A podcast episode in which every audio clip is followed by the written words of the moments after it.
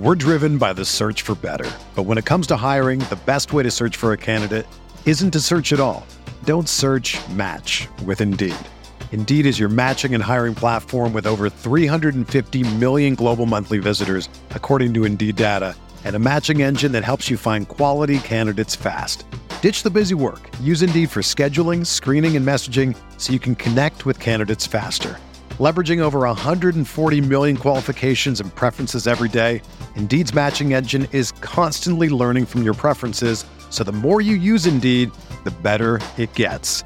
Join more than 3.5 million businesses worldwide that use Indeed to hire great talent fast. And listeners of this show will get a $75 sponsored job credit to get your jobs more visibility at Indeed.com slash BlueWire.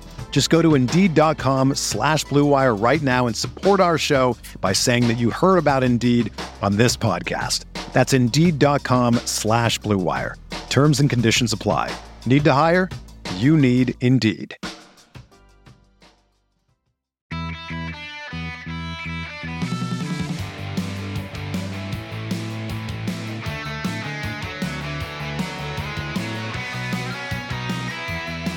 Welcome to episode 466 of the Barcelona podcast, brought to you by the Blue Wire Podcast Network. I'm Dan Hilton, and unfortunately, yeah, there actually is no extra show. There's no bonus anything. For those who are with me all the time, I know sometimes that people just watch the five headlines on YouTube and they don't listen to the podcast, or obviously, if you listen to the podcast here, you don't necessarily watch those five headlines. Well, I got done with the five headlines because Barcelona, of course, campeones, champions of La Liga. And I realized it was about 17 minutes, which is a bit long for those YouTube formats and more for this podcast format. So there is 17 minutes here from those five headlines in case you don't watch the YouTube videos, but they have a little thing at the end, which of course is a call to action that applies to all the podcast listeners as well. And don't worry, there is a actual full show about Xavi's philosophy and big picture stuff about what made Barcelona champions in the Liga throughout the whole season. That show will hopefully be out on Tuesday night. So it's about what 36 hours or so until you actually get real feedback in a podcast with a conversation with a guest hopefully it's a good guest as well that I know people have given me good feedback in the past before about. So, yeah, here's those five headlines. Again, if you want to watch the video, it's on YouTube, but if not, just put me in your ears and I hope you can enjoy Barcelona's first La Liga since 2019. I say it in the video, I'll say it here as well. Shout out to you if you've been with me since 2019 or earlier. You know, you're the ones who, if you watch me every single time, read all the articles, you know it's been a long time since I've gotten to say Campeones, champions of La Liga. It is a big deal. I don't take it for granted. So here you go, the five headlines.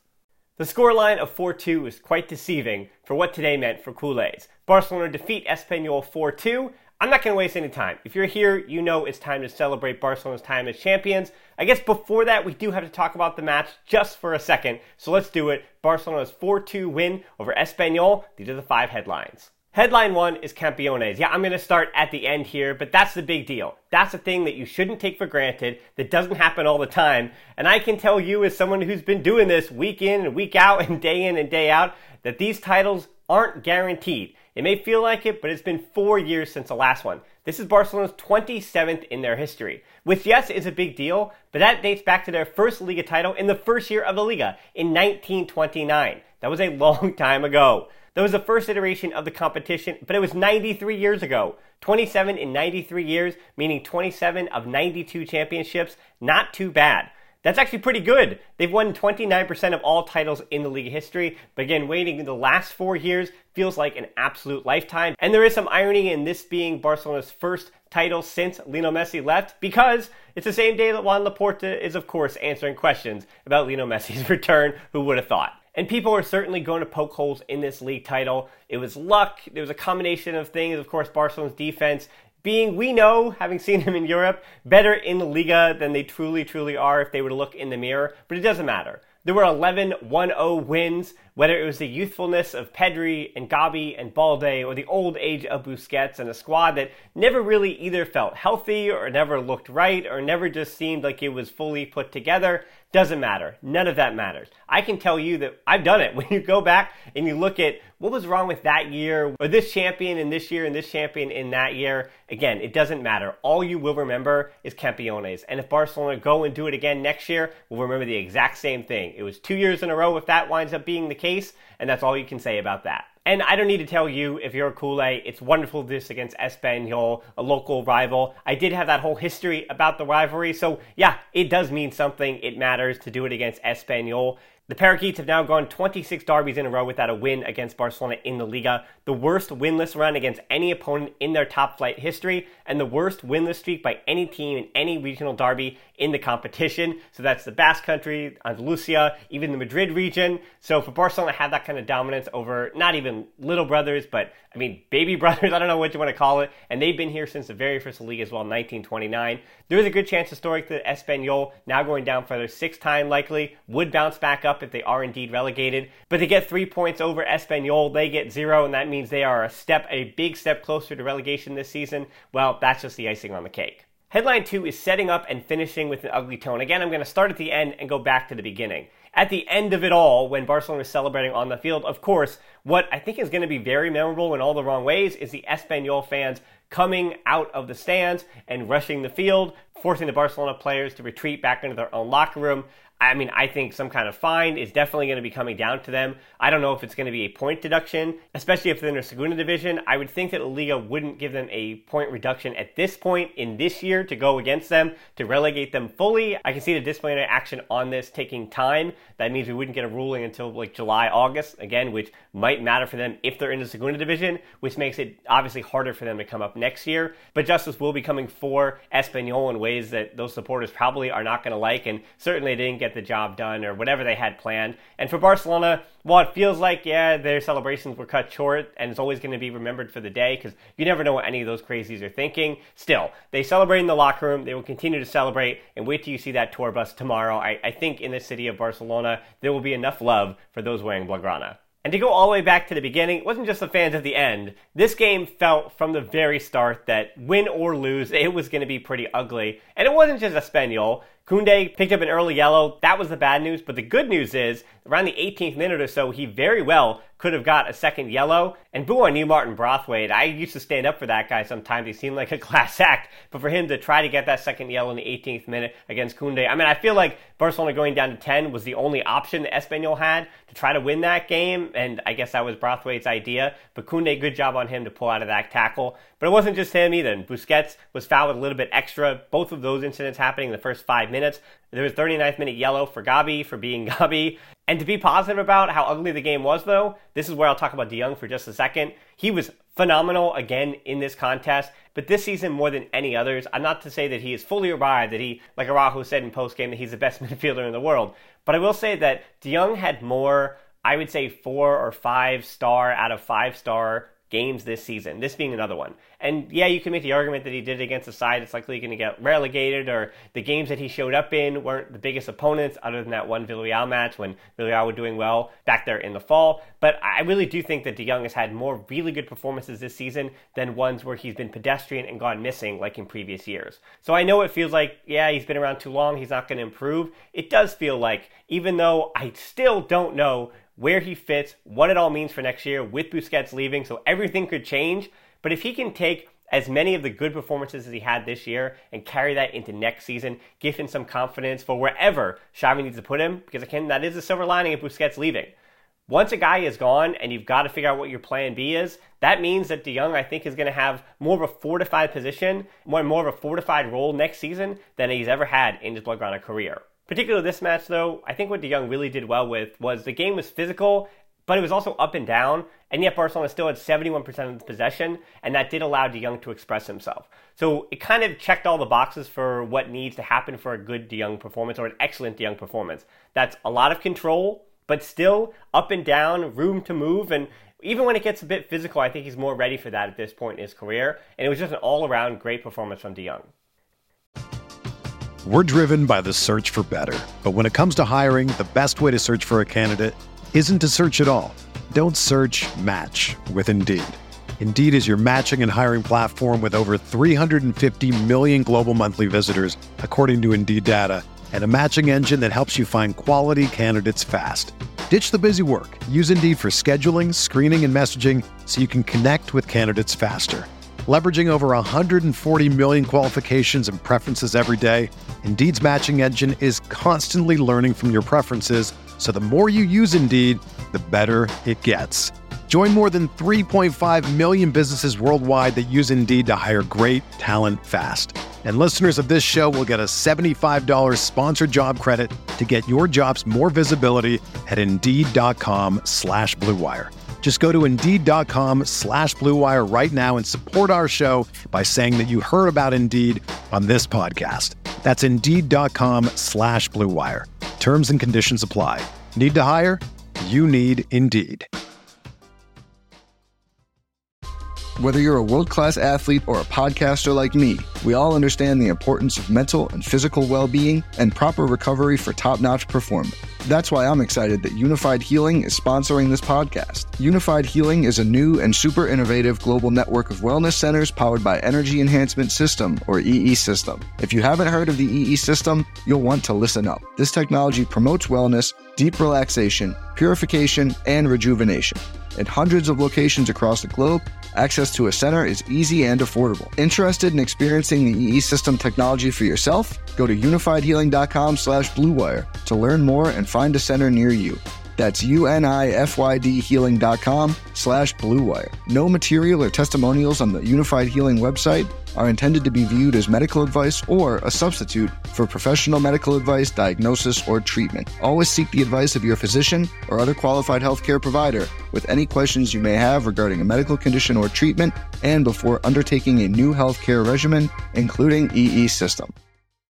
Headline three is Barca's third golden boy. I say this tongue in cheek. Of course, I'm going to be talking about Alejandro Balde in a second because we have to talk about the goals. I praised Young for a while there. He and Busquets and Gavi and Pedri, I know he had that shot that went wide, but they were the backbone to building all this up. Usually is the case when Barcelona on the front foot and dominating an opponent. That means their midfield very much outclassed the opposition. That happened again today. But it wasn't them who necessarily put the ball in the back of the net. In that 3 2 5, somebody along the front five is likely going to create it, and somebody along that front five is likely going to score it. Well, that does change a bit later with De Jong on an assist, but we'll get there in a second. For the first goal, though, let's talk about it. It was Lewandowski's goal. Balde delivers an important final ball. 20 league goals now from Lewandowski. It was Araujo's diagonal ball. And it was a relegation opponent, so I do get to go back to praising Araujo's ever improving skills on the ball. So he gives that big diagonal long ball ahead to Balde. Gavi also tucked in a bit deeper that allowed Balde to get into a 1v1 situation by pulling his man so far deeper, that being Gavi's man,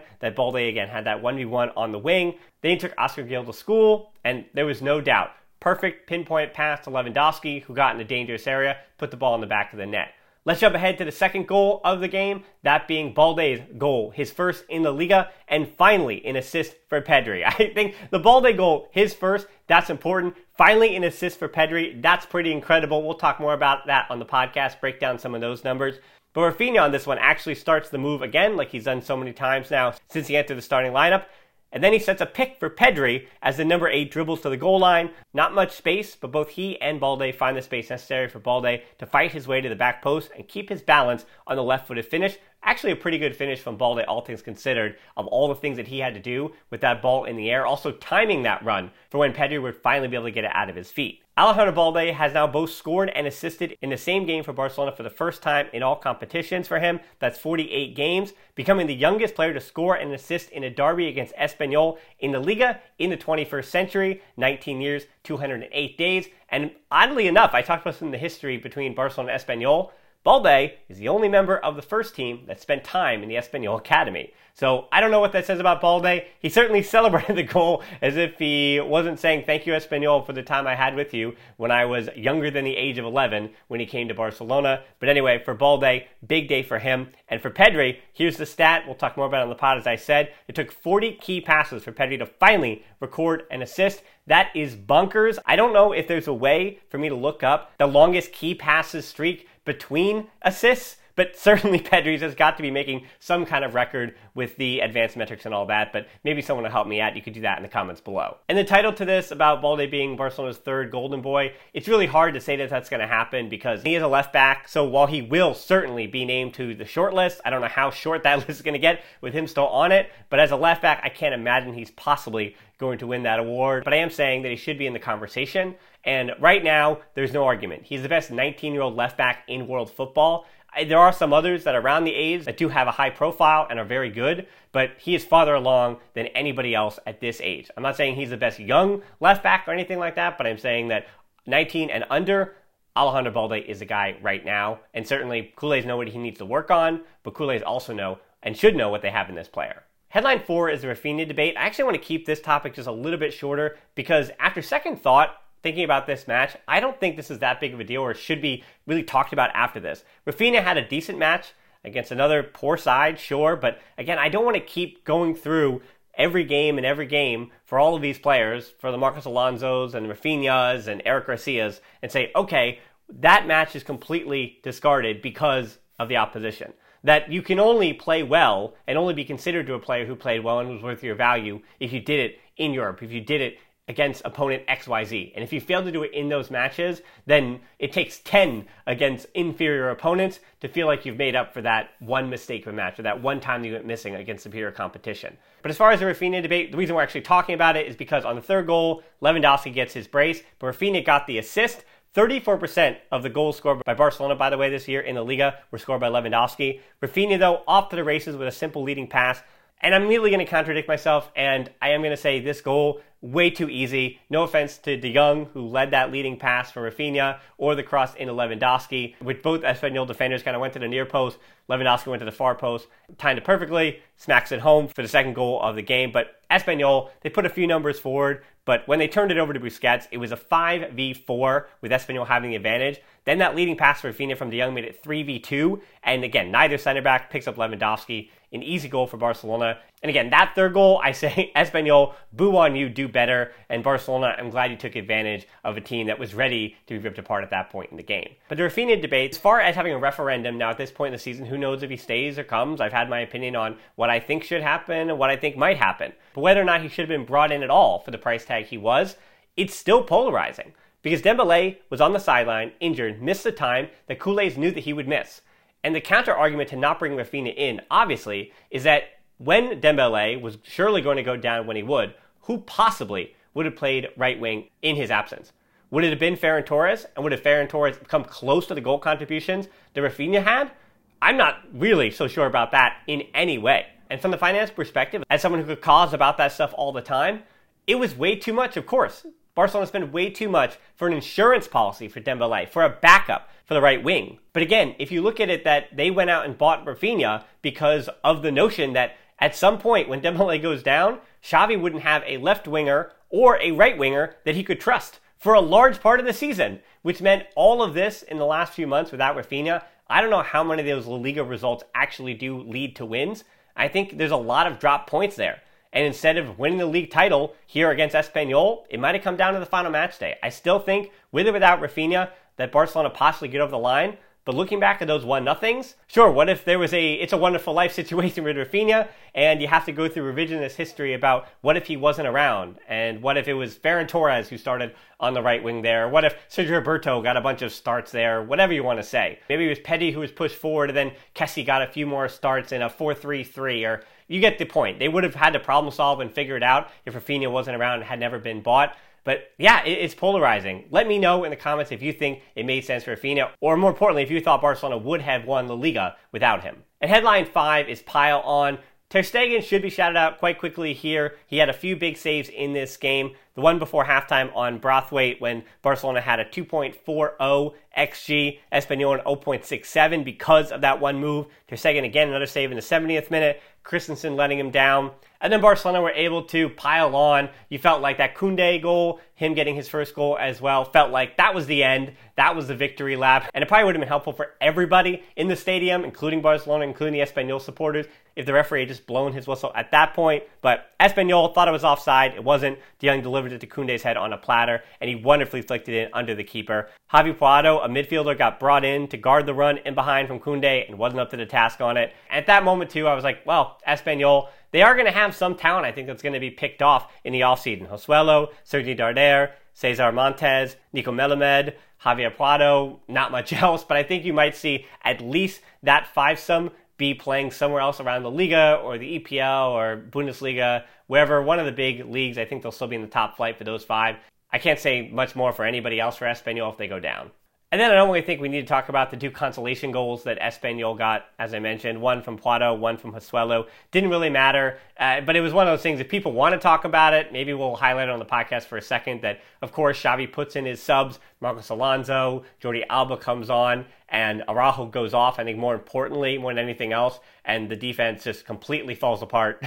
As I said, two consolation goals that at that point, the game was over. I think even Koundé and Christensen, you could see they had an eye on the Senyera kits that their teammates were wearing on the sideline, and they were ready to celebrate the league title. So yeah, two goals get in past Ter Stegen, and a lot of people get to count those two goals and kind of disparaging whatever Barcelona's final goals conceded number winds up being. You know, I don't want to put an asterisk next to those two goals because people put an asterisk next to all the ones that weren't scored, where it's opportunistic and just bad luck for the opposition that they didn't score it. So, yeah, sure, I guess those are two of a bit of an equalizer, but yeah, I'm not concerned with them at all because to wrap it all up, Barcelona, a reminder, are campeones. At this point, if you're watching on YouTube, I always do hint it. There's a certain guest I like to talk tactics about. He makes some pretty good videos. I'm hoping to get him on the podcast on Tuesday, like I've had before. And we're going to talk about it. We're going to talk about Xavi, how he kind of changed Barcelona and turned them into the champions they are. We're going to go for a little bit of victory lap on some of the things that him and I had called a few months ago and have gotten right and vindicated, certainly, by this Liga title. The first one for Barcelona since 2019.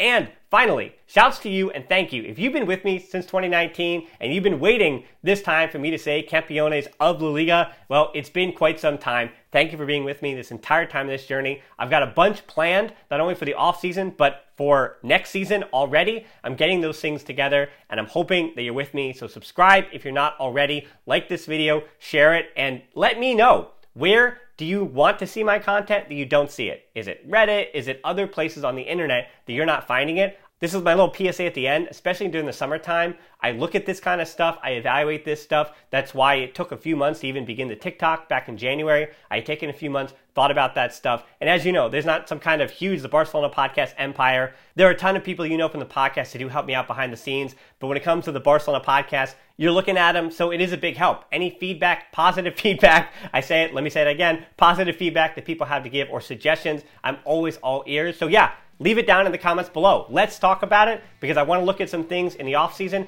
and make this channel better than ever for the next time when Barcelona are campeones not only of Spain but of Europe as well. And we can dream that might be in the near future. Who knows? As always, until next time, Forza Barca.